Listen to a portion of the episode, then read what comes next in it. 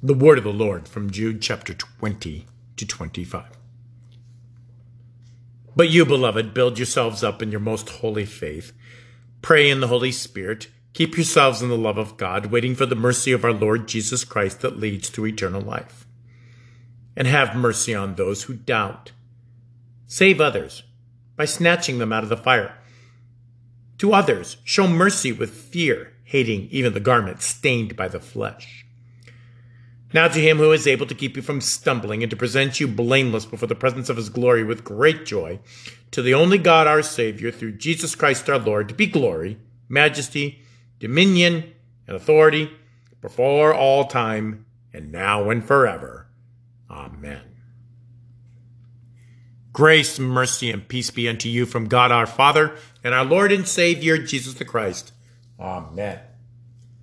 The text for our gospel proclamation comes from the epistle of Jude, verses 20 to 25, and serves as the basis of our theme for the last Sunday of the church year. Jude ignites the fire to live. Paul is dead. I will never forget listening with my roommates in college to the Beatles song carefully that said these words quietly at the end of the song. We'd been having a long discussion all day about the reasons people thought Paul was dead back in the day. And that led to one of my roommates saying, It said so on that one song. So we listened to the song, and there it was with an English accent Paul is dead.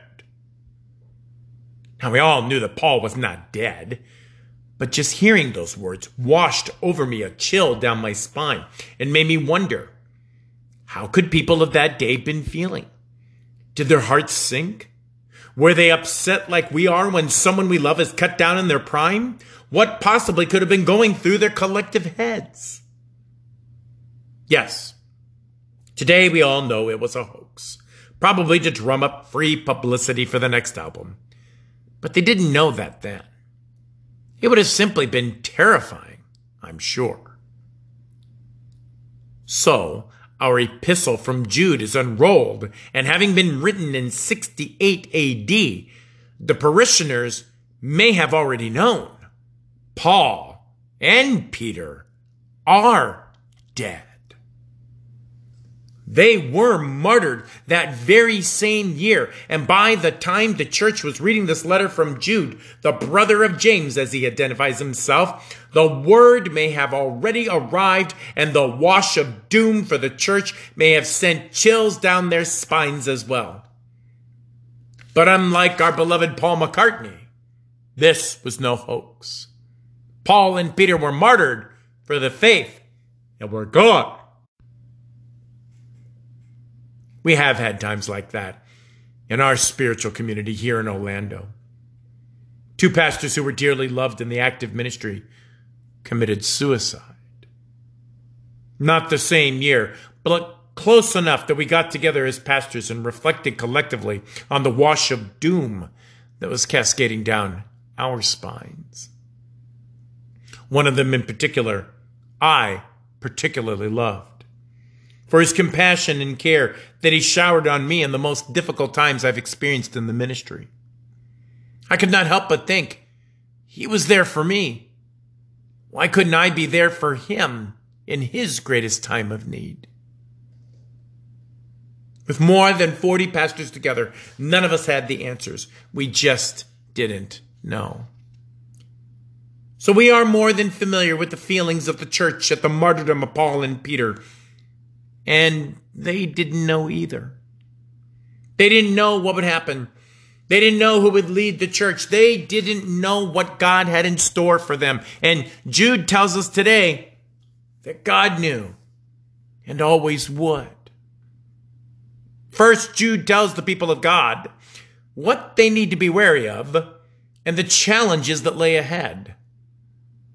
Like a history lesson to the Old Testament, he shows them who the adversaries to the church are so they won't be caught off guard.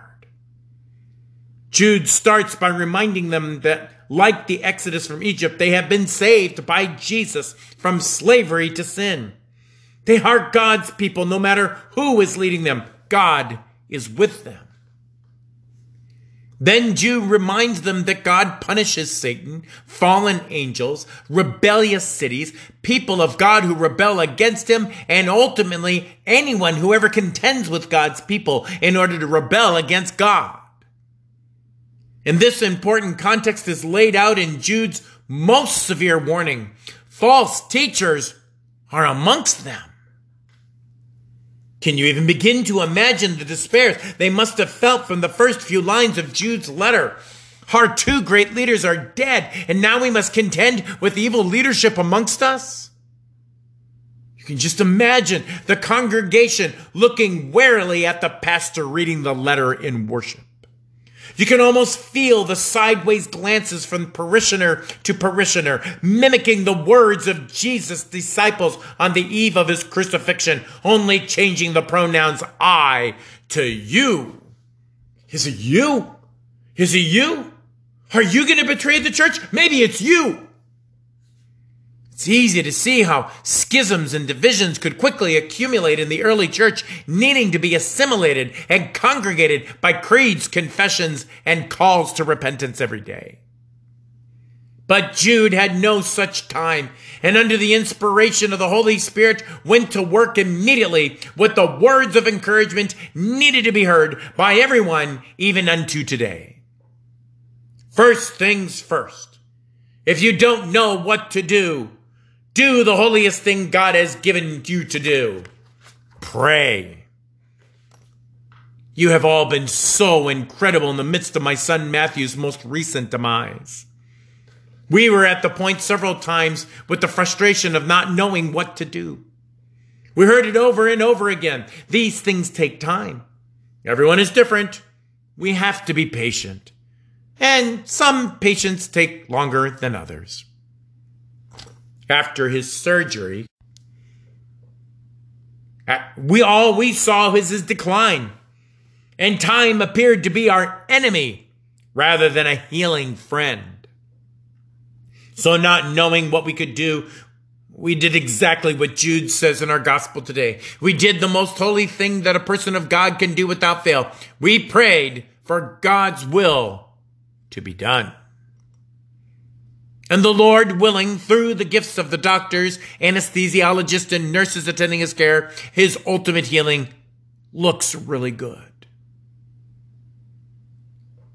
Then Jude encourages them to keep, treasure, watch over, preserve, and keep safe in the love of God, anticipating the mercy of God unto eternal life. That is exactly how we treat the sacraments, and the Word of God is expressed in through the creeds and our forms of worship. Like when we entrust our children to someone, when we must be away. We ask them to treasure them like we do, so we may find them well when we return. So our Father in heaven has asked us to keep these things holy until his Son returns to take us home to be with him. Then Jude encourages the church to be patient with those who are weak in the faith and trying to determine for themselves what is good and what is bad. Oh, the patience we need for those beloved brothers and sisters that are so far from us by their presence, but so near to the ever present grace of God. Well, we winsomely come alongside them every chance we get to let them know we love them because more importantly, God loves them. And whatever they have to do to work out to be with us, we will show godly patience to them in order to bring them along so they may be assured of the eternal salvation from the fires of hell. This is the joy we have in these uncertain latter days until Christ comes to call us home. We have read the end of the book and we know we will win, but we also need to guard one another and we need to encourage one another because our foe, Satan, always fights hardest when he is cornered by Christ. And while we don't know what to do to fight him every day, we do know Christ knows, and he is our champion on the field, ready to thwart Satan at every turn. So, take heart, my dear brothers and sisters in Christ. Whilst the flame of the gospel appears to be dimming in the world in these end times, Jude is the flame that reignites our hope in the collective summary of God's promises to never leave us or forsake us, no matter how dark the days may become.